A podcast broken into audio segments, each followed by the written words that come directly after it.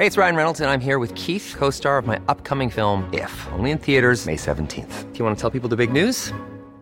All right, I'll do. Sign up now and you'll get unlimited for $15 a month in six months of Paramount Plus Essential Plan on us. Mintmobile.com slash switch. Upfront payment of $45 equivalent to $15 per month. Unlimited over 40 gigabytes per month. Face lower speeds. Videos at 480p. Active Mint customers by 531.24 get six months of Paramount Plus Essential Plan. Auto renews after six months. Offer ends May 31st, 2024. Separate Paramount Plus registration required. Terms and conditions apply if rated PG. I'm Sandra, and I'm just the professional your small business was looking for. But you didn't hire me because you didn't use LinkedIn jobs. LinkedIn has professionals you can't find anywhere else, including those who aren't actively looking for a new job but might be open to the perfect role, like me. In a given month, over 70% of LinkedIn users don't visit other leading job sites. So if you're not looking on LinkedIn, you'll miss out on great candidates like Sandra. Start hiring professionals like a professional. Post your free job on linkedin.com/people today. Burrow is a furniture company known for timeless design and thoughtful construction and free shipping, and that extends to their outdoor collection. Their outdoor furniture is built to withstand the elements, featuring rust-proof stainless steel hardware, weather-ready teak, and quick-dry foam cushions. For Memorial Day, get 15% off your Burrow purchase at burrow.com slash ACAST and up to 25% off outdoor. That's up to 25% off outdoor furniture at burrow.com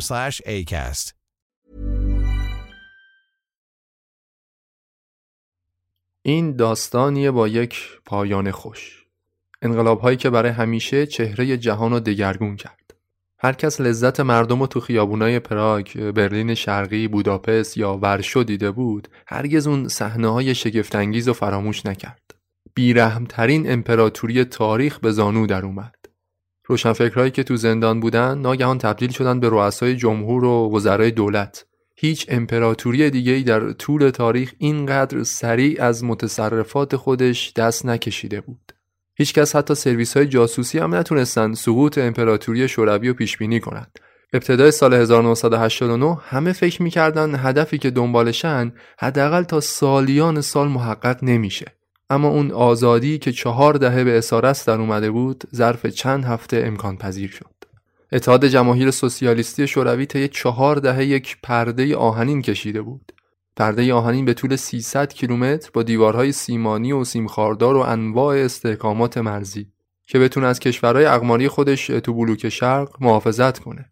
برای حفظ منافع خودش تو این کشورها همه کار می‌کرد حتی لشکرکشی و سرکوب قیامهای مردمی کدوم کشورها لهستان مجارستان بلغارستان آلمان شرقی چکسلواکی رومانی و یوگسلاوی همه این کشورها به جز یوگسلاوی تو انقلاب‌های سال 1989 آزاد شدند.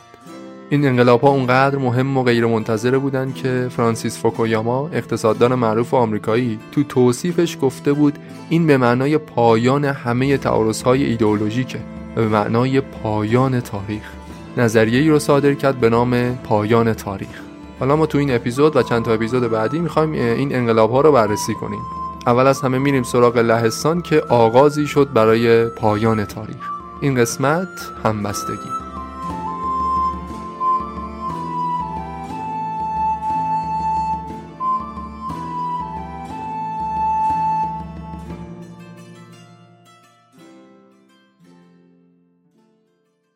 کارخونه کشتی سازی لنین بزرگترین کارخونه شهر گدانسک بود. شهر گدانسک تو شمال لهستان.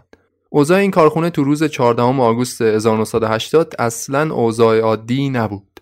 حدود 100 نفر از کارگرها اعتصاب کرده بودند. یه سری پلاکارد دستشون گرفته بودن تو محوطه کارخونه شروع کردن به راهپیمایی.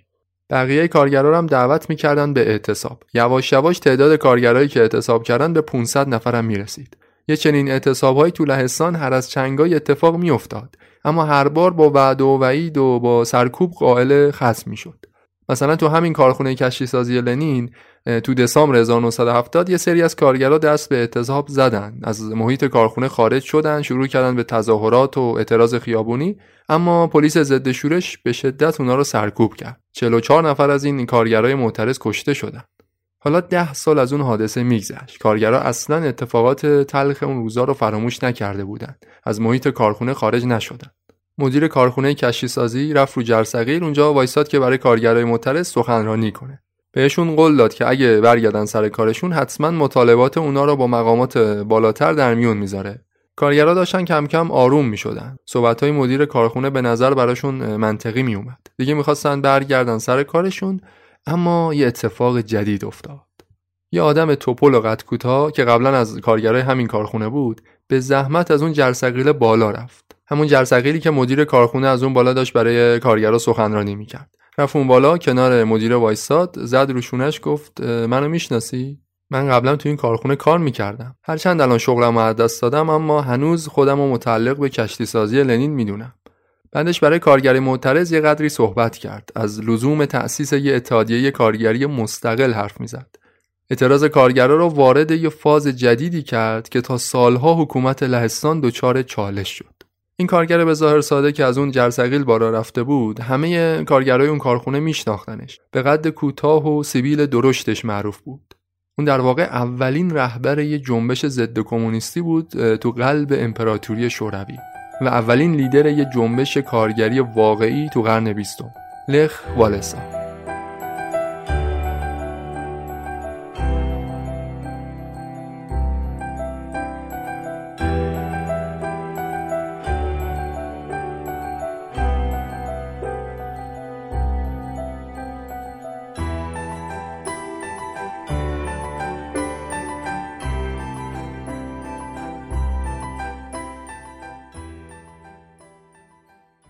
لخ والسا 29 سپتامبر 1943 به دنیا آمد توی روستایی نزدیک به ورشو لهستان اون زمان خاک لهستان و آلمان نازی اشغال کرده بود. والسا وقتی نوزاد بود، نازیا پدرش رو به جرم توطئه دستگیر کردند. فرستادنش اردوگاه کار اجباری.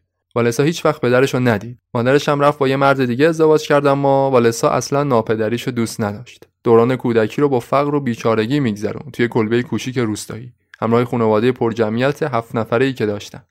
والسا هنوز کودک بود که لهستان این بار به اشغال کمونیستای شوروی در اومد. شوروی جایگزین آلمان نازی شد تو لهستان. حزب کمونیست لهستان به سرعت قدرت گرفت به نام حزب کارگران متحد. یه رژیم دست نشانده شوروی رو تو این کشور تأسیس کردند. لهستان اتفاقا جزو اولین کشورهایی بود که طبق برنامه شوروی بازسازی شد. به سرعت صنعتی شد.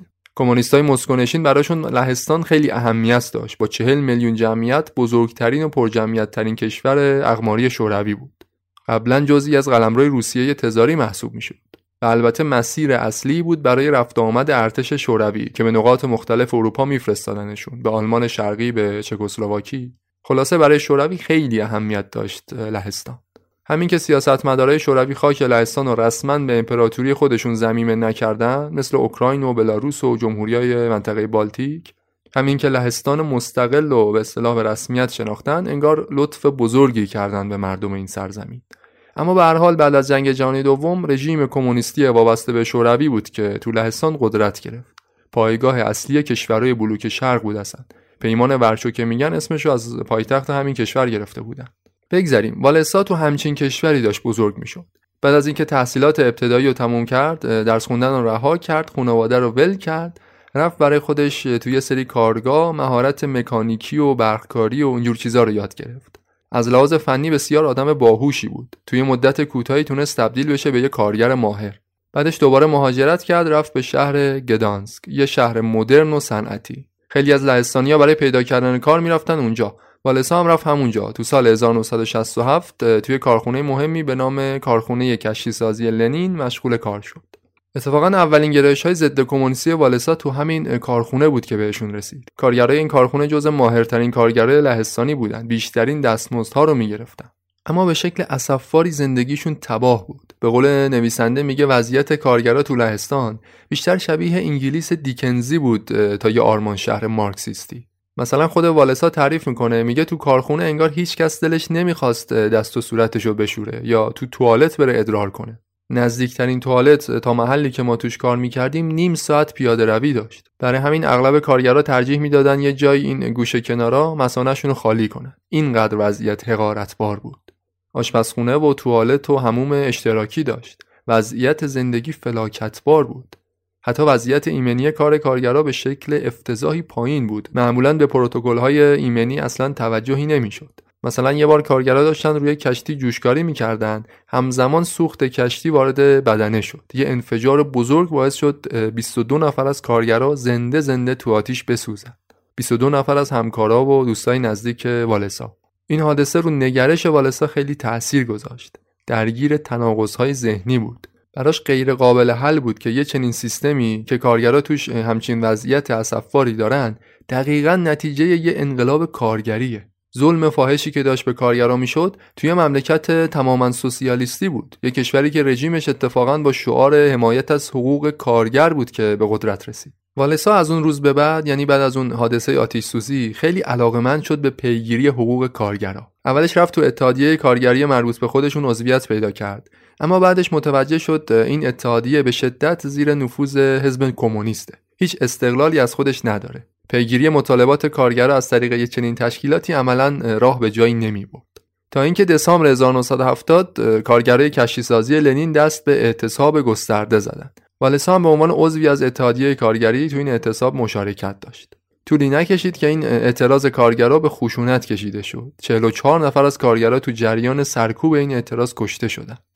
والسا هم یه مدت بعد از سرکوب این اعتراضا شغلش از دست داد مدام سخنرانی می‌کرد برای کارگرا و مسئولین کارخونه هم عذرشو خواستن علیرغم اینکه تحصیلات خاصی هم نداشت اما تو سخنوری استاد بود باهوشتر و آگاهتر از اون چیزی بود که ظاهرش نشون می‌داد برای خودش کلی مطالعه آزاد داشت تو زمینه اقتصاد، علوم سیاسی، تاریخ و اینجور موضوعات کلی کتاب خونده بود در موردش. می‌تونه ساعتها سخنرانی مفید انجام بده بدون اینکه متن آماده ای داشته باشه. والسا یکی دو سال قبل از اخراجش از کارخونه ازدواجم کرده بود با یه دختر گلفروش که نزدیک همون کارخونه کار می‌کرد. خیلی زود بچه دارم شدن. حالا والسا 27 ساله برای اولین بار پدرم شده بود.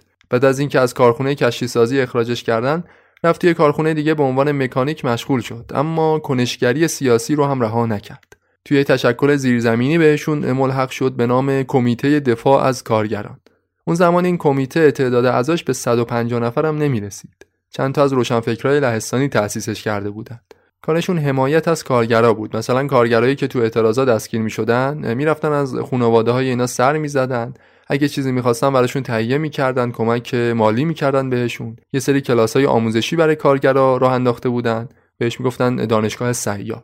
مخفیانه دور از چشم حکومت اساتید می‌رفتن تو خونه کارگرا بهشون درس می‌دادن. سعی داشتن قشر کارگر آگاه و مطلع کنن. والسا تو همچین تشکیلاتی عضو شده بود. اما خب برگردیم به همون اوضاع لهستان. کارگرای کشتیسازی لنین که اعتصاب کرده بودن همون اعتراضی که گفتم 44 نفرم کشته داشت این باعث شد کارگرای جاهای دیگه لهستان هم ازشون الهام بگیرن. چند تا اعتصاب و اعتراض سراسری دیگه هم راه افتاد. حکومت تقریبا همه رو سرکوب کرد. این اتفاقات البته حکومت لهستان رو دچار یه چالش کرد. دهه هفتاد برای لهستان پر بود از اعتراض و اعتصاب کارگرا و پر از اتفاقات این شکلی. همشون سرکوب شدن اما هزینه سنگینی داشت برای رژیم. ضربه سنگینی بهشون زد تا اونجایی که رئیس حزب کمونیست لهستان برکنار شد. از اون طرف اوضاع اقتصادی مردم هم زیاد تعریفی نداشت. لهستان با یه بحران اقتصادی روبرو بود. والسا و کمیته دفاع از کارگران چشم امید داشتن به مسئولین جدید کشور. ادوارد گیرک رهبر جدید حزب کمونیست لهستان. والسا خیلی به این آدم امید داشت که اوضاع رو بتونه بهتر کنه اما نشد. تو دوران همین ادوارد گیرک شیر پاستوریزه 60 درصد گوشت 69 درصد و شکر 100 درصد گرون شده بود. فقط تو عرض یه سال. اوضاع کشور همینطور با بحران و تلاطم ادامه داشت تا اینکه از روز 14 آگوست 1980 دیگه هیچی مثل قبلش نشد. این تاریخ همون روز بزرگ اعتصاب دوباره کارگرای کشتیسازی لنین بود همون اعتصابی که اول اپیزودم ازش صحبت کردم والسا خبردار شد که کارگرای کشتیسازی دوباره اعتصاب کردند. سریع خودش رو رسون به کارخونه. از روی دیوار پرید اونور، رفت بالای جرثقیل، همون جایی که مدیر کارخونه داشت برای کارگرا سخنرانی می‌کرد. رفت اونجا برای کارگرا شروع کرد به حرف زدن. خیلی از کارگرا از نزدیک میشناختنش. سالها بود اونجا کنارشون کار می‌کرد. حالا تو کمیته دفاع از کارگران شخصیت بانفوذتری هم شده بود. برای خیلی از کارگرا مخصوصا کارگرای کشتیسازی شخصیت مورد احترامی بود. شخصیت تاثیرگذاری داشت. از اون روز به بعد دیگه از اون روزی که والسا رفت بالای جرسقی دیگه بی برو برگرد لیدر جنبش کارگری لهستان شد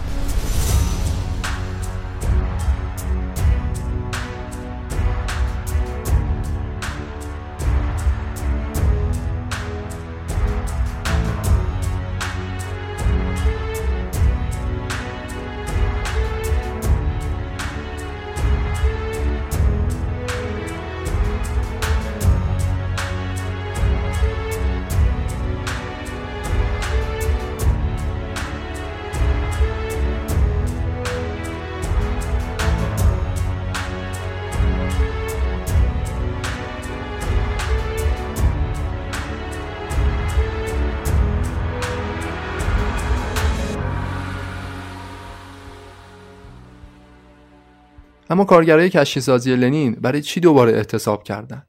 چه اتفاقی افتاده بود که جرقه دوباره اعتصاب ها رو روشن کرد؟ یه خانومی بود به نام آنا والنتینوویچ یکی از کارگرای کاردرست همون کشتیسازی لنین. چند بار ازش به عنوان کارگر نمونه تقدیر شده بود. اتفاقا اولش خیلی هم آدم رادیکالی نبود. تو اعتراضات سال هفتاد هم مشارکتی نداشت اما یواش یواش روحیات ضد کمونیستی پیدا کرد. همون تشکیلاتی که والسا توش عضویت پیدا کرده بود کمیته دفاع از کارگران آنها یکی از اعضای اولیه و حتی یکی از بنیانگذارای همین تشکل بود. تو کارخونه کشیسازی لنین همه اونو میشناختن. چهره سرشناسی بود بین کارگران سالها تو اون کارخونه کار کرده بود. در آستانه بازنشستگی قرار داشت. اما مسئولین کارخونه تو سال 1980 آنا رو از کار اخراجش کردند به جرم اینکه از حقوق کارگرای معترض حمایت کرده. و یه سری جرایم ساختگی دیگه. آنا تا آخر عمر حقوق بازنشستگیشو از دست می‌داد با این اتفاق. خیلی از کارگرها به خاطر این اتفاقی که برای آنا افتاده بود ناراحت شدند. از روزهای بعد از اخراج آنا کمیته دفاع از کارگران فورا دست به کار شد. کلی اعلامیه بین کارگرای شهر گدانسک پخش کرد که بیان در اعتراض به اخراج آنا والنتینوویچ اعتصاب کنند. تو متن درخواست برای اعتصاب نوشته بود اگه شما کارگرا اعتصاب نکنید این به معنی اینه که در آینده خودتون رو توی وضعیتی مثل وضعیت امروز آنا قرار می‌دید. خلاصه 14 آگوست 80 کارگرای کشتیسازی لنین دست به اعتصاب گسترده زدند. کمیته دفاع از کارگران در رأسشون والسا خیلی زود کنترل این اعتصابها رو به عهده گرفتند. کمیته دفاع از کارگران بعدها اسمش رو تغییر داد به نام سازمان همبستگی. از اینجا به بعد دیگه بهش میگیم سازمان همبستگی. همون تشکیلات مستقلی که والسا هم عضوش بود داشت اعتصاب کارگرا رو تو آگوست 1980 رهبری می‌کرد. اما اعتصاب های سال 80 دیگه واقعا با قبلی تفاوت داشت. فقط محدود به کارخونه کشتی سازی و محدود به شهر گدانسک نمی‌شد. خیلی از کارگرای بخش دیگه بخش حمل و نقل راننده های کامیون راننده های قطار عرضه کننده های مواد غذایی حتی تا قلب ورشو هم دست به اعتصاب های گسترده زدند. خطوط تلفن کشور تو سطح گسترده قطع شده بود. خود والسا هم به همراه سازمان همبستگی داشت به عنوان لیدر این اعتصاب ها رسمیت می گرفت رژیم لهستان سه هفته تمام تو باطلاق این اعتصاب ها فرو رفته بود. ادوارد گیرک رهبر حزب کمونیست لهستان واقعا چاره ای نداشت جز عقب نشینی.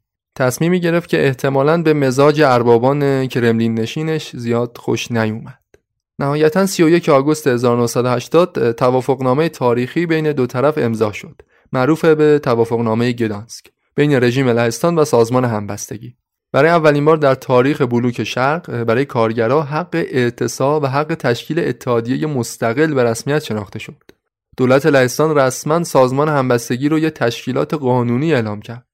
والسا بعد از این توافق گفت ما به خاطر چندرغاز پول خودمون رو به خطر ننداختیم. این دستاورد واقعا ارزش جنگیدن داشت. حالا والسا به عنوان یک چهره شاخص که رژیم لهستان رو به چنین عقب نشینی بزرگی وادار کرده بود، شهرت جهانی پیدا کرد. شوخی نبود. اتحاد شوروی و کشورهای کمونیستی بلوک شرق مثل لهستان سالها به این موضوع افتخار می‌کردند که آره ما بزرگترین خدمتگزاران طبقه کارگریم. اما حالا لهستانیا دروغ بودن این ادعا رو تونستن ثابت کنند. صاحب یه تشکیلات مستقل و قانونی شدن. اونم کجا؟ تو قلب یه قلمرو کمونیستی که به تمام ارکان زندگی مردم تسلط و چیرگی تام داشت. از سیاست و اقتصاد گرفته تا کوچکترین مسائل. مستقل بودن اینکه ما یه سازمان کاملا مستقل و مردمی داشته باشیم قانونی هم باشه یه همچین چیزی اصلا تو قاموس کمونیستا نمی گنجید.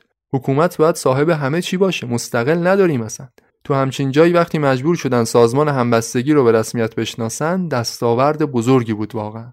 امیدها رو نسبت به آینده زنده می کرد. از اون به بعد دیگه خیلی چیزا تو لهستان تغییر کرد. حکومت با مردم وارد یه چالش دائمی شدند والسا مدام تو مناطق مختلف لهستان سفر می‌کرد تو میتینگا سخنرانی می‌کرد. هر جایی که می‌رفت مردم ازش استقبال می‌کردن سازمان همبستگی دیگه لازم نبود چرا خاموش و مخفیانه فعالیت کنه.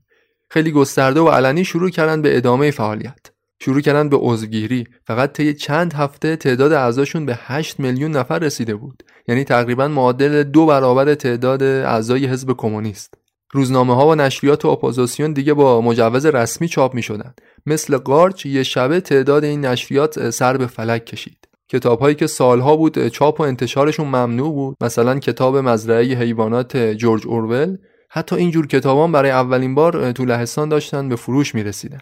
اونم به صورت کاملا قانونی اعضای سازمان همبستگی دیگه خیلی راحت و با سراحت اهدافشون رو بیان می‌کردن البته رهبران همبستگی از جمله خود والسا می‌دونستن که زیاد نباید تون روی کنند. یعنی حد مطالباتشون نباید اونقدری باشه که حساسیت کمونیستا رو برانگیخته کنه. مخصوصا کمونیستای مسکو رو. می‌خواستن خیلی نرم و قدم به قدم پیش برن.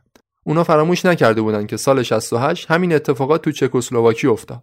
یعنی اصلاحاتی داشت صورت می‌گرفت معروف شد به بهار پراگ اما رژیم شوروی احساس خطر کرد. سریعا لشکر کشید به پراگ.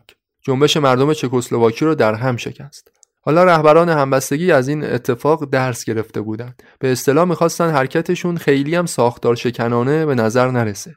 اینجوری از حمله شوروی به لهستان در امان میموندن اما خب معلوم بود تو فکرشون چی میگذره. اونا واقعا تو فکر یه تغییر ساختاری تو سیستم حاکمیت بودن هرچند جنبش های اون دوره لهستان خیلی حال و هوای انقلابی نداشت. یعنی انگار مردم همون اولش برای تغییر رژیم نیومده بودن. اما خب حاکمیت از همین مقدارش هم میترسید. لهستان گفتم برای شوروی خیلی اهمیت داشت. خط مواصلاتی اصلی بود برای هزاران نیروی نظامی شوروی تو سراسر اروپای شرقی. همون موقعش هم لهستان بیشترین کمک های مالی رو می‌گرفت از شوروی. با این تغییرات گسترده که اتفاق افتاد تو ورشو اتاق فکر کرملین به شدت ترسیده بود. چنین چیزی تو تاریخ کشورهای بلوک شرق سابقه نداشت. به جز اون بهار پراگ که گفتم خیلی هم زود سرکوبش کردن. جمهوری های حوزه بالتیک به تقلید از لهستان درخواست اینو داشتن که اونام بیان اتحادیه مستقل تشکیل بدن. مطالبه ای بود که سیاستمدارای شوروی رو بیشتر از قبل میترسوند. خلاصه کادر رهبری شوروی به این نتیجه رسیدن که اپوزیسیون تو لهستان به پیروزی رسیده و برای جلوگیری از پیشرویش فورا باید یک کاری انجام بدن. اولش سعی کردن با توطئه اعضای وفادار به خودشون رو تو سازمان همبستگی نفوذ بدن. که این سازمان رو بیارن زیر سلطه خودشون نتیجه نداد. بعدش اومدن با یه توطئه دیگه ادوارد گیرک رو از رهبری حزب کمونیست برکنارش کردن. یعنی همون کسی که توافقنامه گدانسکو با سازمان همبستگی امضا کرده بود. گیرک خیلی اهل مماشات بود. بارها اربابان شوروی بهش دستور داده بودند که رهبران سازمان همبستگی رو دستگیر کنه. حتی تهدیدش می‌کردند اگه همبستگی سرکوب نشه شوروی حتما به لهستان حمله می‌کنه. اما گیرک تعلل می‌کرد. از تقابل دوباره با طبقه کارگر لهستان میترسید. چون معتقد بود اگه یه بار دیگه مثل اون سال 80 اعتصابهای سراسری رقم بخوره این بار دیگه سقوطش حتمیه. به همین خاطر یه شخص دیگه رو اومدن جایگزینش کردن. اینکه کی شد رهبر حزب کمونیست لهستان زیاد مهم نیست. چون از اون به بعد دیگه قدرت اصلی این کشور دست یه آدم دیگه ای بود. یه نخست وزیر با تجربه یه آدم کارکشته به نام ژنرال ویچخ یاروزلسکی. یه نظامی کهنکار بود. یه آدم خشن و بیرحم. یه کمونیست دو آتیشه. سیاستمدارای شوروی خیلی بهش امید داشتن که بتونه سازمان همبستگی رو سرکوب کنه و یه بار دیگه اون نظم کمونیستی رو از نو احیا کنه. پس از اینجا به بعد دیگه جنبش مردم لهستان وارد یه فاز جدید میشه. از وقتی که یاروزلسکی روی کار اومد دیگه اوضاع خیلی فرق می‌کرد. همبستگی می‌دونست که باید خودش رو برای یه فاز جدیدی از مبارزات آماده کنه.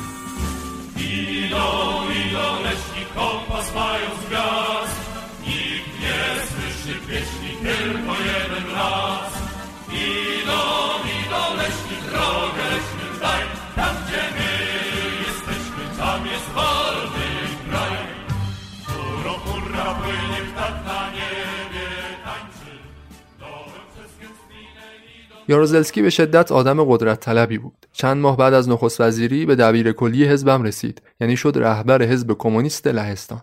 تا قبل از اون هیچ فرد نظامی تا حالا رهبر حزب نشده بود. ولی توانایی های این وزیر دفاع سابق اونقدر زیاد بود که شوروی ها رو قانع کرد حتما می‌تونه به دردشون بخوره. یاروزلسکی اکتبر 1981 به رأس سیستم سیاسی لهستان رسید. تمام هم غمش این بود که قدرت روزافزون سازمان همبستگی رو یه جوری مهار کنه. از همون روزای قدرت گرفتن همبستگی یعنی از همون روزی که رسمیت گرفت همیشه یه موضوعی بود که ذهن و روان مردم لهستان رو اذیت می‌کرد. اینکه نکنه لهستان هم به عاقبت چکسلواکی دچار بشه. یعنی نکنه شوروی به لهستان هم حمله کنه این کشور رو بخواد اشغال کنه. اون موقع دیگه فاتحه هرچی جنبش و انقلابه باید خوند. شوروی هم می‌دونست که لهستانیا همچین ترسی دارند برای همین مدام مانور نظامی ترتیب می‌داد. دستور آماده باش می‌داد به ارتش یه جوری وانمود می‌کرد که آره ما برای حمله به لهستان کاملا آماده ایم. اما تمام اعضای کادر رهبری شوروی همشون مخالف بودن با راهبرد نظامی تو لهستان. به خاطر اینکه اون زمان شوروی خودش تو باطلاق جنگ افغانستان داشت دست و پا می‌زد. اصلا توان کافی رو نداشت برای شروع یه جنگ جدید. حتی خود یاروزلسکی هم اینو می‌دونست. مدام به مردم اینجوری القا می‌کرد که شوروی ممکنه حمله کنه. ولی خودش هم می‌دونست که شوروی همچین کاری نمی‌کنه. حتی توی نامه رسما به شوروی التماس کرده بود که برای لهستان نیروی نظامی بفرستند اما روزها بهش پاسخ رد دادن برای همین یاروزلسکی تصمیم گرفت خودش دست به کار بشه. اون دیگه اقدام نظامی رو تنها راه حل ممکن می‌دونست برای مقابله با سازمان همبستگی. تصمیم گرفت کاری رو بکنه که از روز اول به قدرت رسیدنش برنامه ریزی و آماده سازیشو داشت انجام می‌داد. یعنی اجرای یه حکومت نظامی. یاروزلسکی فقط طی چند ماه یه پلیس مخفی خیلی کارکشته رو آموزش داده بود به نام زومو. سطح مهارت اعضای این سازمان حتی درآمد ماهیانهشون خیلی بیشتر از نظامی های دیگه بود. زومو قرار بود ابزار یاروزلسکی باشه برای سرکوب های بعد از حکومت نظامی. تو شب سرد 12 دسامبر 1981 حکومت نظامی تو لهستان آغاز شد. تقریبا تمام رهبران سازمان همبستگی شبانه دستگیر شدند. از جمله خود والسا که رفتن دم خونش دستگیرش کردند. والسا موقع دستگیری خیلی مقاومت کرد. معروفه که میگن موقع دستگیریش این جمله رو گفت. گفتش که این همون لحظه که شما باختید. این یعنی پایان شما یعنی سقوط کمونیسم. بعد از دستگیری های شبانه و کنترل معابر و های مهم یاروزلسکی تو صفحه تلویزیون ظاهر شد. درست مثل یک دیکتاتور آمریکای لاتینی. تو صحبتاش گفت حکومت نظامی انتخاب بین بد و بدتر بود. می‌گفت این کار انجام دادیم به خاطر خیر و صلاح مردم به خاطر اینکه لهستان وارد یه بحران تازه نشه. استدلالش هم این بود که می‌گفت اگه حکومت نظامی انجام نمی‌شد شوروی قطعا به لهستان حمله می‌کرد. برای همین ارتش لهستان زودتر دست به کار شد. مخالفان کمونیست رو از سر راه برداشت که دیگه پای ارتش شوروی به این کشور باز نشه. اما خب خیلی ها می‌دونستن که داره لاف می‌زنه. دنبال مهونه ای بود که بتونه قدرت خودش رو اعمال کنه وگرنه ارتش سرخ به هیچ وجه آماده حمله به لهستان نبود.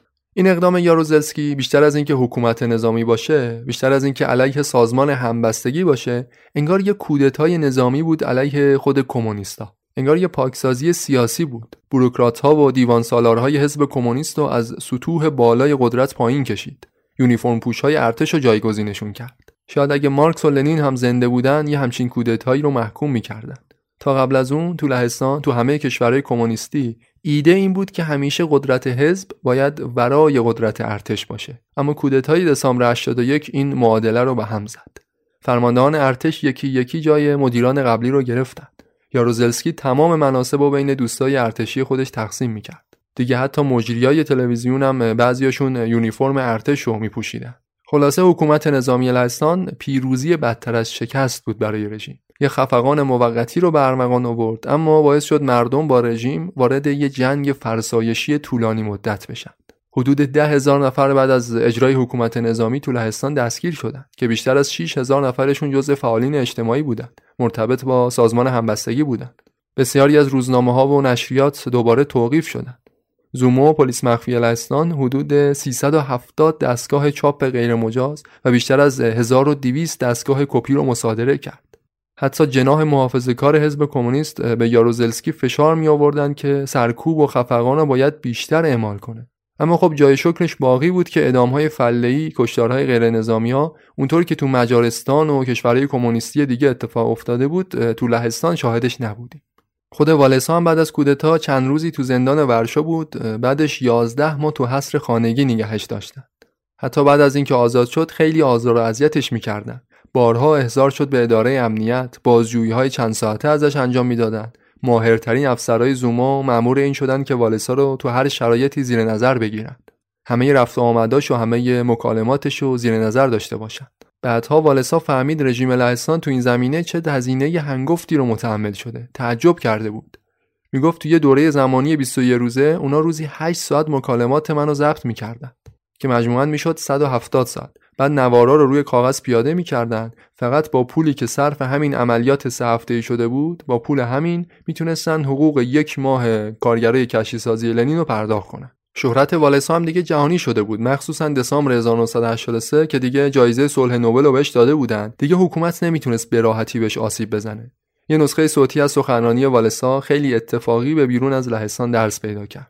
شبکه های تلویزیونی آمریکایی سخنرانی های والسا رو پخش می‌کردن که توش به شدت از نظام کمونیستی لهستان انتقاد می‌کرد. حتی نسخه از این نوار صوتی به صورت قاچاقی بین مردم لهستان دست به دست می‌شد. این سخنرانی هم به شهرت جهانی سازمان همبستگی کمک کرد هم به شهرت و محبوبیت والسا. تا جایی که های بین المللی نهادهای آمریکایی تصمیم گرفتن از جنبش مردم لهستان حمایت کنند. نظام کمونیستی بلوک شرق اگر برچیده می‌شد ایالات متحده شاید بزرگترین منفعت رو از این اتفاق می بود. اما همین مقامات آمریکایی تو دسامبر 1981 کاملا از اجرای حکومت نظامی لهستان خبر داشتند. یعنی قبل از اینکه انجام بشه می‌دونستن که یاروزلسکی همچین قصدی داره. از اون طرف هم می‌دونستن که سران سازمان همبستگی برای مقابله با همچین اقدامی اصلا آماده نیستن. اما این موضوع نه رسانه ای کردن حتی به سران همبستگی چیزی گفتن. گذاشتن کودتا به راحتی انجام بشه. اما از سال 1983 به بعد اوضاع فرق می‌کرد. ریگان رئیس جمهور آمریکا شده بود. توی تفاهمنامه با پاپ به این نتیجه رسیدن که باید از جنبش همبستگی تو لهستان حمایت کنند. البته کاملا سری و محرمانه. اگه لو می‌رفت که آمریکا داره تو مسائل داخلی لهستان دخالت می‌کنه براشون گرون تموم می‌شد. بنابراین آمریکا و کلیسای واتیکان شروع کردن به حمایت های مالی گسترده از جنبش همبستگی. حالا اینکه پاپ و واتیکان چیکاره بودن این وسط اینو جلوتر توضیحش میدم. میگن سازمان سیا طی 6 سال حدود 50 میلیون دلار کمک مالی فرستاد برای جنبش همبستگی. کلی براشون دستگاه چاپ و تجهیزات ویژه میفرستادن که بتونن علیه رژیم فعالیت کنند. مثلا یه ابزار رادیویی CIA براشون فرستاده بود که با این می‌تونستن تلویزیون رسمی لهستان رو یه جورایی هک کنن. هک نه البته ولی سازوکار شبیه هک شدن بود. به این صورت که صفحه تلویزیون موقع پخش برنامه عادیش یهو سیاه می‌شد بعد لوگوی همبستگی با یه پیام کوتاه روحیه بخش رو صفحه تلویزیون ظاهر می‌شد. یه چیزی شبیه این که مثلا جنبش هنوز زنده است. مقاومت مردم علیه رژیم عاقبت پیروز خواهد شد. یه جملاتی شبیه به این. یه همچین کاری خب تأثیر روانشناختی خیلی مهمی میذاش رو مردم. البته حمایت آمریکایی‌ها از جنبش همبستگی همیشه هم مفید نبود. در ادامه حتی سعی می‌کردن جلوی فروپاشی نظام کمونیستی رو بگیرن که حالا می‌رسیم بهش. کلیسای واتیکان هم یکی دیگه از اون حامیان بزرگ همبستگی بود. در قالب سازمانهای خیریه و اینا کمکهای مالی هنگفتی میفرستادن برای فعالین اجتماعی مبارز تو لهستان. اما کلیسای واتیکان و به لهستان چیکار چرا از بین این همه کشورهای کمونیستی لهستان رو برای حمایتشون انتخاب کردند علتش این بود که لهستان برعکس کشورهای کمونیستی دیگه بافت مذهبی خاصی داشت. مردم این کشور کاتولیک های پرشوری بودند. اعضای کلیسا تو شهرهای مختلف لهستان معمولا محبوبیت خوبی داشتن بین مردم. کمونیسم البته همیشه سعی می‌کرد ریشه مذهب رو بخشکونه تو هر جایی که بود. اما تو لهستان انگار با این قضیه کنار اومده بودند. با این قضیه که کلیسا بین مردم نفوذ داره. کلیسا تو لهستان یه مقدار مستقل اداره می‌شد. جبهه اپوزیسیون حکومت فقط جنبش همبستگی نبود. کلیسا و مذهبیون هم یه تعارض همیشگی داشتن با رژیم. این تعارض ها اون موقعی بیشتر نمود پیدا کرد که یه فرد لهستانی تو واتیکان به عنوان پاپ جدید انتخاب شد. کی سال 1978 این پاپ جدید رهبر کاتولیکای جهان قبلا خودش کاردینال اعظم لهستان بود. مردم لهستان به خوبی میشناختنش. بین مردم محبوبیت داشت. پاپ جدید یه بار تو جوان 1979 یعنی قبل از آغاز جنبش همبستگی اومد از ورشو بازدید کرد. استقبال گرمی هم ازش شد. اتفاقا تو سخنرانیش برای مردم از رژیم لهستان انتقادم می‌کرد. البته خیلی سربسته و با کنایه و مفهوم. استقبال پرشور مردم از پاپ رژیم لهستان رو به این باور رسوند که مذهب کاتولیک بین مردم نفوذ داره.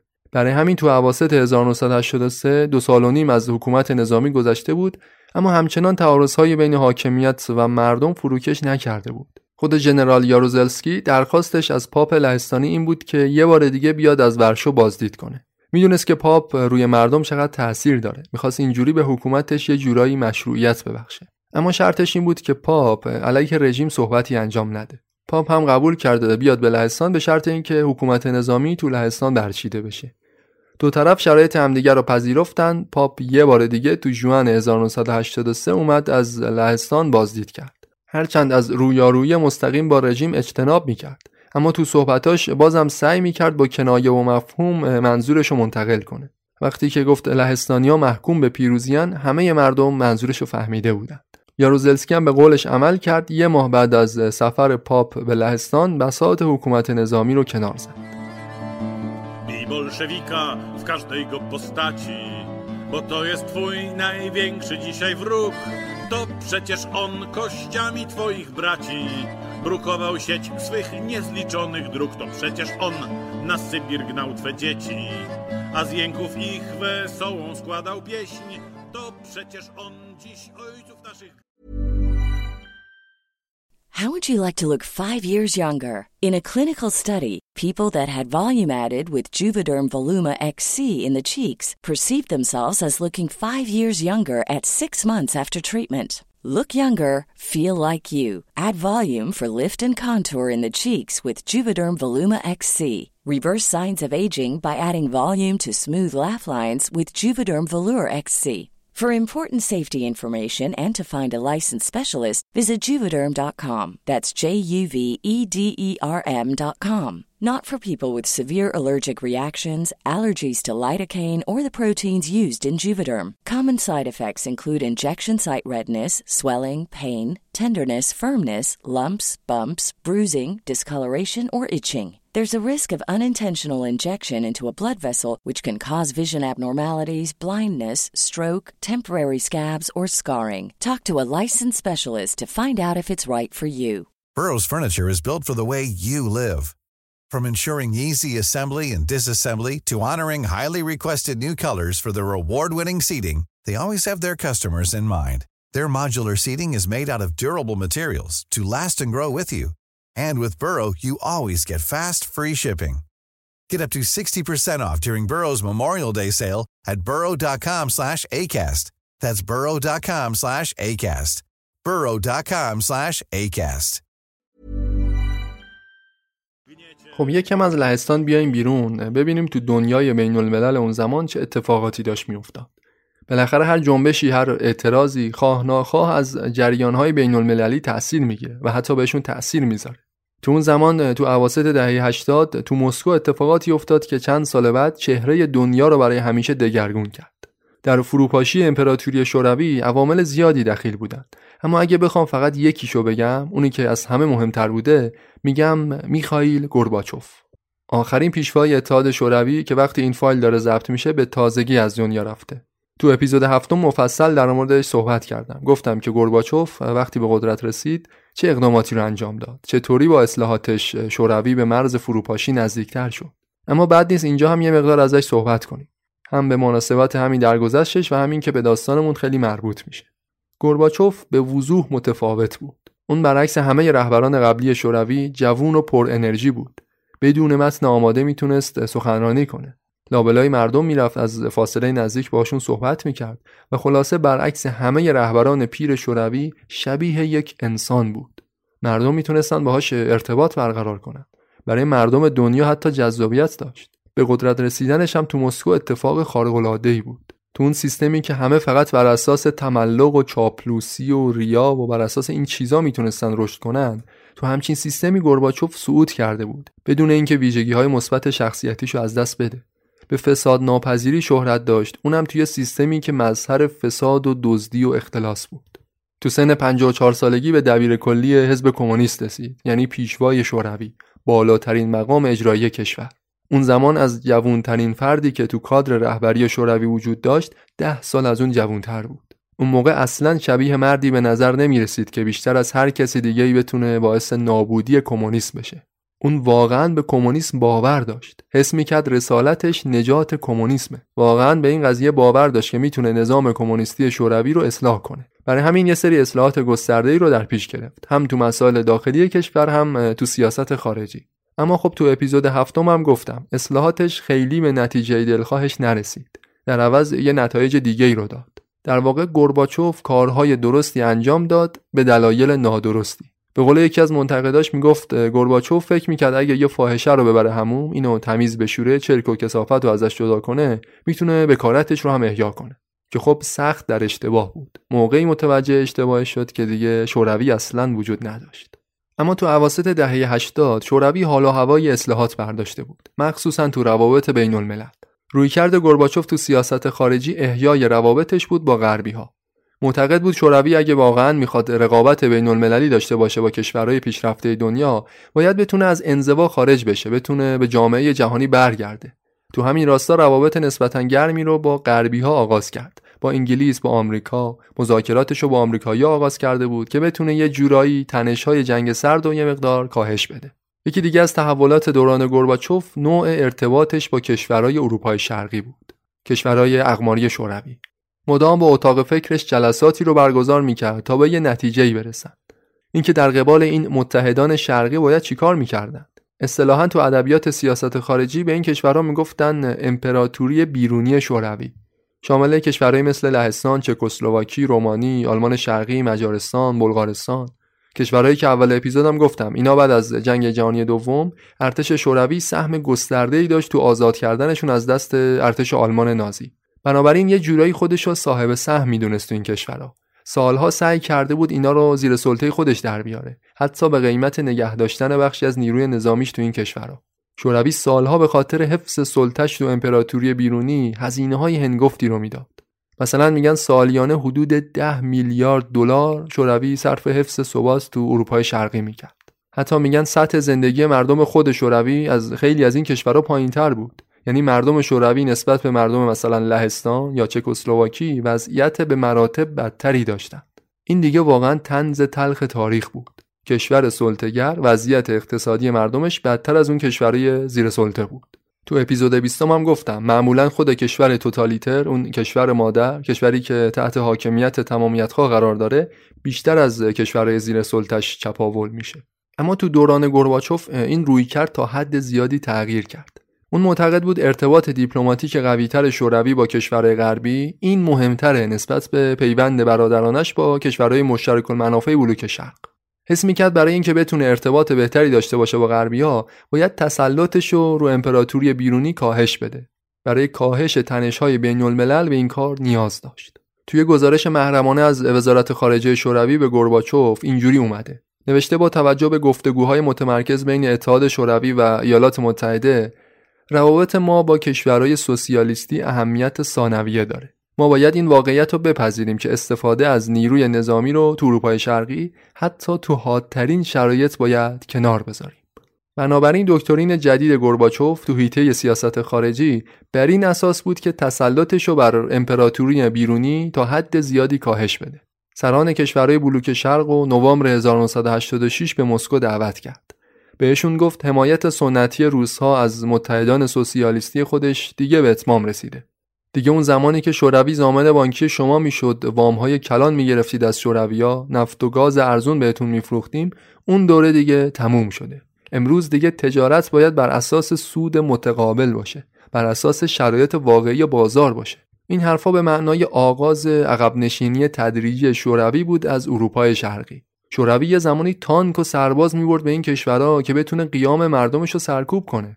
اما زمان گورباچوف دیگه اوضاع فرق می‌کرد. اون علنا می‌گفت این سرکوب ها کار اشتباهی بوده.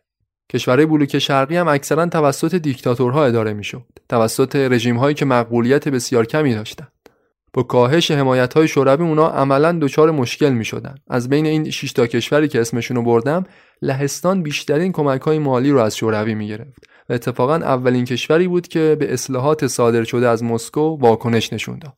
ژنرال یاروزلسکی تو لهستان یاد گرفته بود که مثل اسلاف گذشتش تو ورشو جا پای اربابان کرملین نشین بذاره و حالا دستور جدید صادر شده از مسکو پذیرش اصلاحات بود. اصلاحاتی که خیلی زودتر از مسکو تو لهستان آغاز شده بود اما یاروزلسکی با حکومت نظامی سعی کرد این اصلاحات رو سرکوب کنه ولی ژنرال زودتر از هر دیکتاتور دیگه تو بلوک شرقی فهمیده بود که دیگه اوضاع فرق می‌کنه.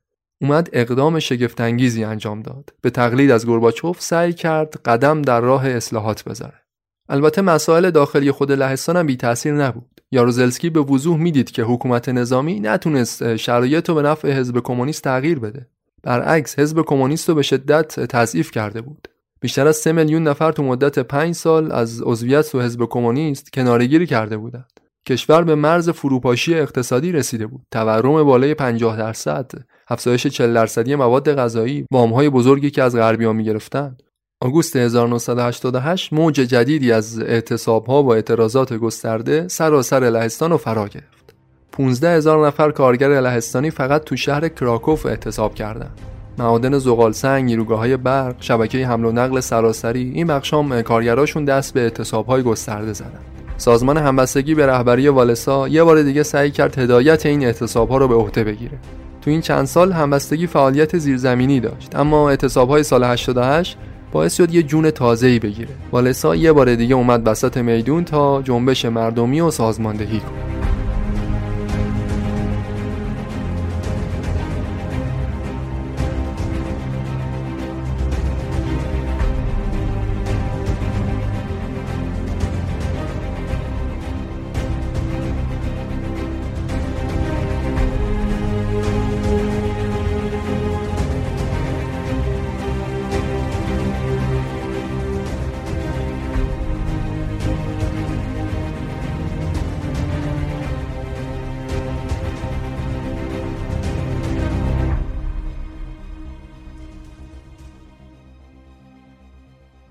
هرچند تو همین چند سال رژیم لهستان بارها تلاش کرده بود از روش های مختلف تلاش می‌کرد شخصیت والسا رو بین مردم بیاعتبار کنه. سعی می‌کردن این روایت رو جا بندازن که آره والسا مزدور حکومته به طور غیررسمی یه مدارکی رو منتشر می‌کردن که نشون می‌داد والسا با پلیس مخفی لهستان همکاری داشته. این اقدامات تا حدودی تأثیر داشت رو کاهش محبوبیت والسا تو سطح عمومی. اما خب اون همچنان پرطرفدارترین چهره بین لیدرهای معترضین بود. تا اینکه تو همون سال یاروزلسکی تصمیم گرفت نقاب دموکراسی بزنه. سعی کرد ادای گورباچوف رو در بیاره. چیکار کرد؟ اومد دستور داد یه رفراندوم برگزار بشه. تو این رفراندوم قرار بود چند تا سوال مهم از مردم بپرسن. که در مایه همه این سوالا در کل می‌خواست اینو بپرسه که آیا مردم مایل به اصلاح سیستم سیاسی کشورشون هستن یا نه. یاروزلسکی یه جورایی با این رفراندوم می‌خواست اپوزیسیون خودش هم زیر فشار بذاره. یعنی می‌خواست اونا رو توی دوراهی قرار بده. اگه همبستگی این رفراندوم رو تایید می‌کرد یعنی مردم رو تشویق می‌کرد تو این رفراندوم شرکت کنن اون موقع ممکن بود از سمت عناصر رادیکالتر متهم بشن به همدستی با رژیم متهم بشن به سازش. و حتی اگه همبستگی رفراندوم رو تایید نمی‌کرد اون وقت حکومت اینطوری تظاهر می‌کرد که ما می‌خواستیم اصلاح بشیم اما خودتون نخواستیم. خلاصه می‌خواست یه جورایی همبستگی رو ضربه فنی کنه. سازمان همبستگی در کل روی کرده تقریبا مثبتی داشت به رفراندوم.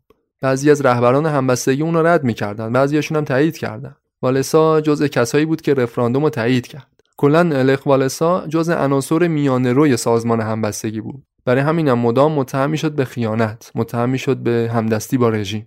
اما در عوض به جای اینکه همبستگی تو این رفراندوم دچار مشکل بشه خود حکومت ضربه فنی شد. چطور؟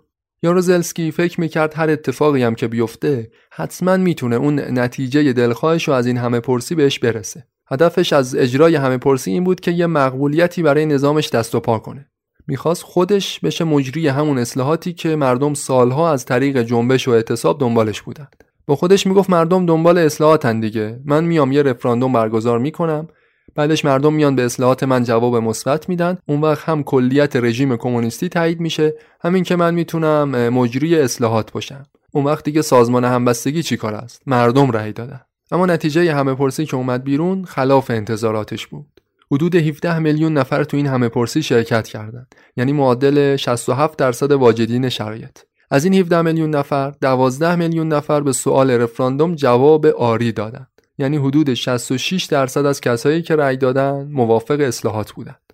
اما مشکل یه جای دیگه بود. قانون همه پرسی تو لهستان می‌گفت حداقل 51 درصد واجدین شرایط برای رأی دادن باید نظر موافق داشته باشند 51 درصد واجدین شرایط که می‌شد یه چیزی حدود 13 میلیون نفر. اما تعداد کسایی که رأی مثبت دادن حدوداً 11.5 میلیون نفر بود. یعنی 7 درصد کمتر از اون مقداری که ژنرال بهش نیاز داشت. یاروزلسکی تو تصویب قانون همه پرسی مرتکب یه اشتباه راهبردی شده بود. برای همینم برنامه اصلاحاتش از اعتبار ساقط شد. حالا دیگه تنها راه بقا برای یاروزلسکی و دار دستش کنار اومدن با سازمان همبستگی بود. یاروزلسکی قصد داشت همبستگی رو دوباره مثل سابق به رسمیت بشناسه. یعنی همون کاری که ادوارد گیرک انجام داده بود. و حتی این نیت رو داشت که اعضای سازمان همبستگی رو پاشون رو به قدرت باز کنه. یعنی بهشون پست و مقام بده تو دولت. اما قبلش با شوروی مشورت کرد. گورباچوف جولای 88 اومد از ورچو بازدید کرد. اتفاقا مردم زیادی ازش استقبال کردند. گورباچوف به یاروزلسکی پیشنهاد داد با همبستگی کنار بیاد. باهاشون گفتگو کنه. بهش گفت اگه موجودیت رژیم لهستان به خطر بیفته شوروی هیچ کاری برای نجات اونا انجام نمیده. اما به هر حال به هر طریقی که بود یاروزلسکی یه وام جدید از روسها گرفت که ورشکستگی کشورش رو به تعویق بندازه. یه وام نیم میلیارد دلاری. اتفاق مهمتر ولی دسامبر همون سال بود. وقتی که گورباچوف تیر خلاص به کشورهای سوسیالیستی بلوک شرق وارد کرد. چیکار کرد؟ اومد تو کنفرانس علنی سازمان ملل یه سخنرانی تاریخی به نمایش گذاشت.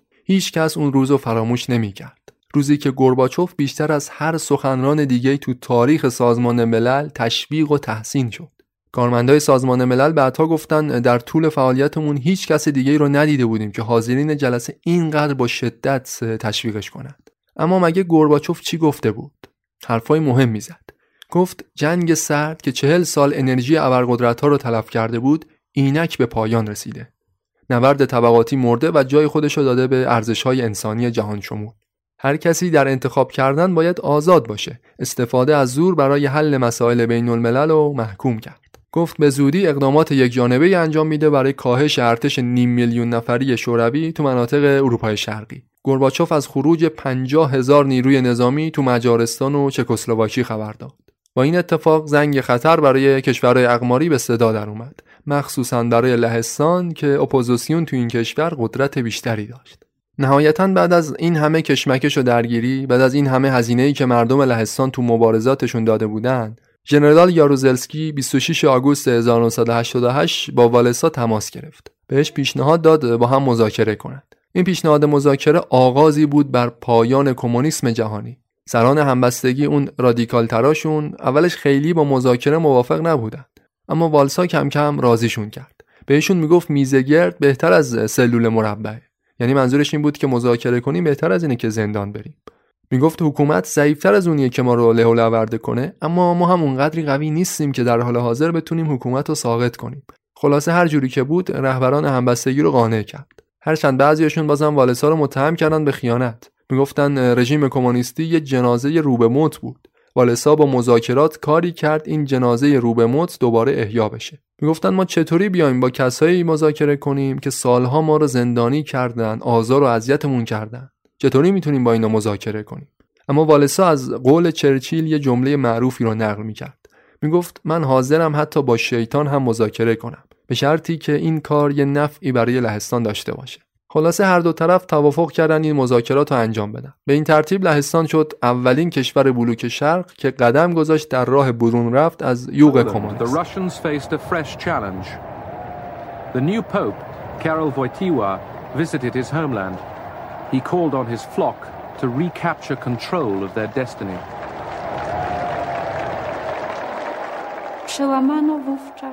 It broke down the barrier of fear. We saw that if we could stick together in solidarity, the authorities would have less power. The Polish economy was in crisis. There were shortages everywhere. Western loans had been squandered, and the country was burdened by foreign debt. فوریه 1989 مذاکرات میزگرد آغاز شد. طی دو ماه زندانیای سابق مشغول مذاکره با زندانبانهای سابق بودند. 92 جلسه مذاکره برگزار شد. تو سراسر دنیا این میزگردهای لهستان تبدیل شد به نمادی برای انقلاب. قشنگ معلوم بود که قدرت داره یواش یواش از دست حزب کمونیست سر می‌خوره.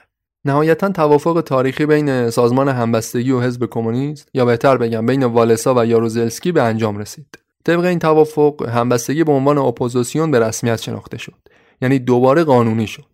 حزب کمونیست همچنان تو صحنه قدرت باقی میموند اما مهمترین دستاورد این توافق برگزاری یه انتخابات تقریبا دموکراتیک بود. اولین انتخابات دموکراتیک در تاریخ بلوک شرق.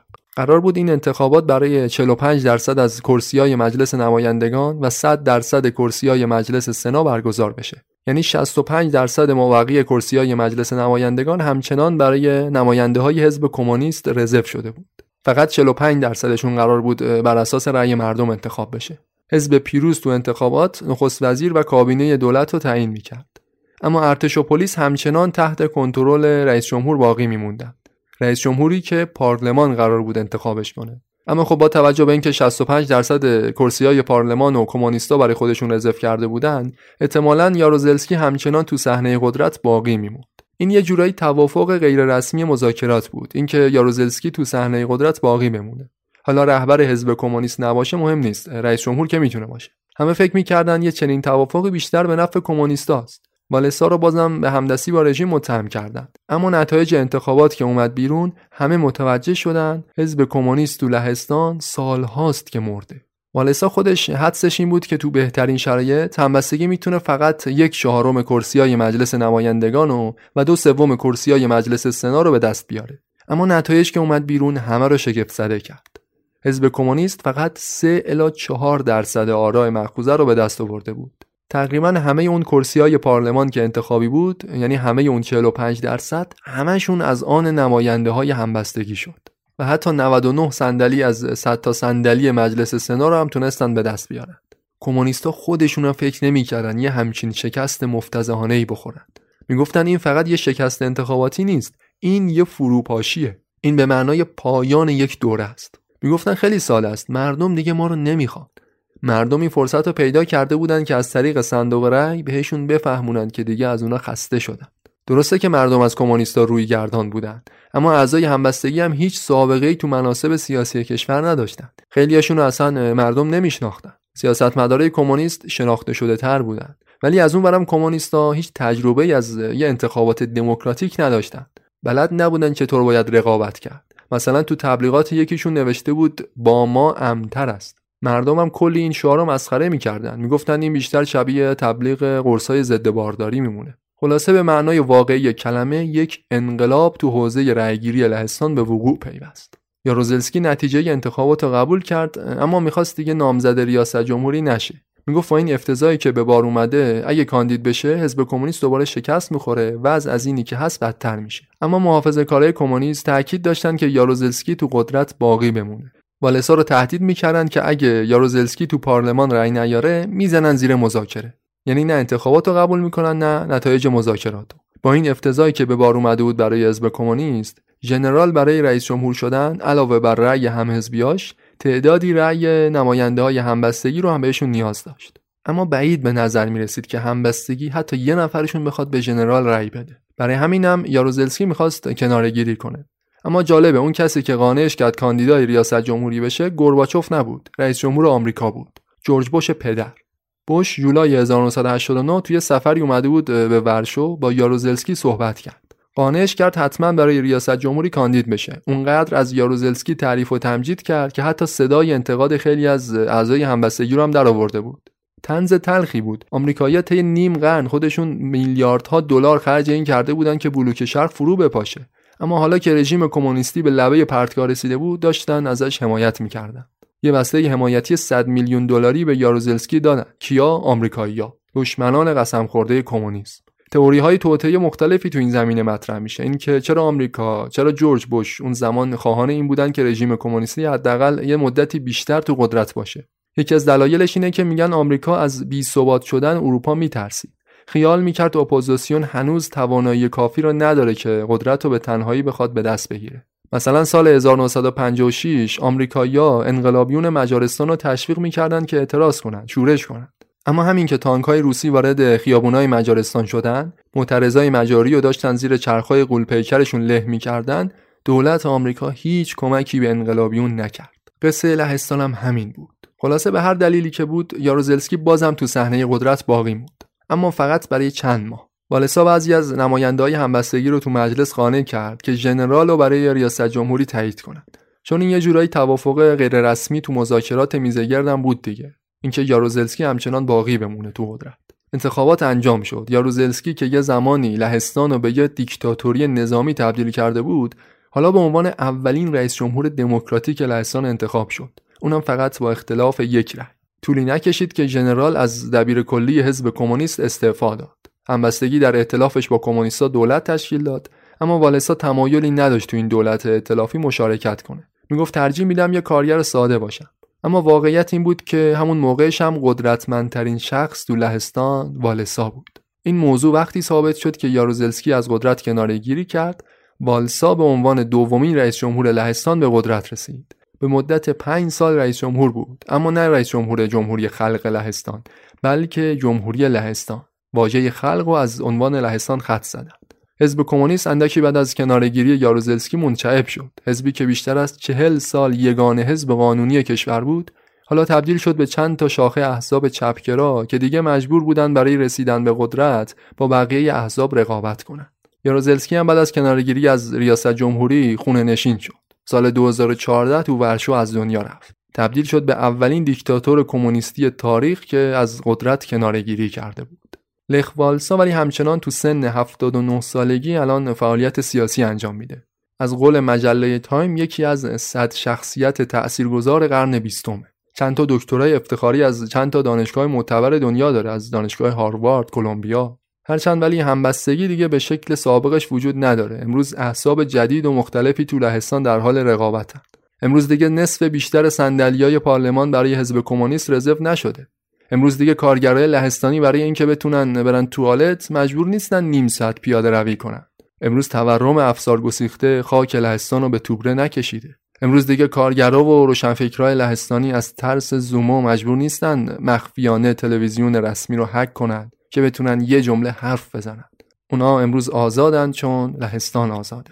شاید اگه شجاعت و جسارت مردانی مثل والسان نبود لهستان اولین دموکراسی بعد از خفقان کمونیستی نمی‌شد والسا از دیوار کارخونه کشی سازی لنین بالا رفت از اون جرسقیله بالا رفت. برای کارگرا سخنرانی کرد. انواع هزینه ها رو مردم لهستان دادن.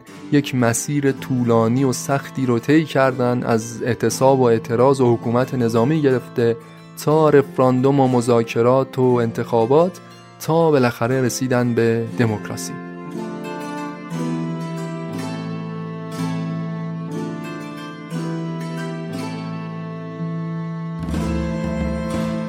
ممنون از شمایی که پادکست معجون رو میشنوید و به دیگران معرفی می‌کنید. این سی و چهارمین اپیزود از پادکست معجون بود و اولین قسمت از سریال سه قسمتی پایان تاریخ. اقتباسی بود از کتاب انقلاب های 1989 و سقوط امپراتوری شوروی در اروپا نوشته ویکتور سباستیان قسمت های بعدی این سریال آذر 1401 منتشر میشه. اگه صاحب کسب و کاری هستید که دوست دارید اسپانسر پادکست معجون باشید حتما بهمون ایمیل بزنید. تا در موردش صحبت کنیم. حمایت مالی دلخواهم از پادکست معجون فراموشتون نشه. آرزوی بهترینا رو دارم براتون. به امید روزهای روشن.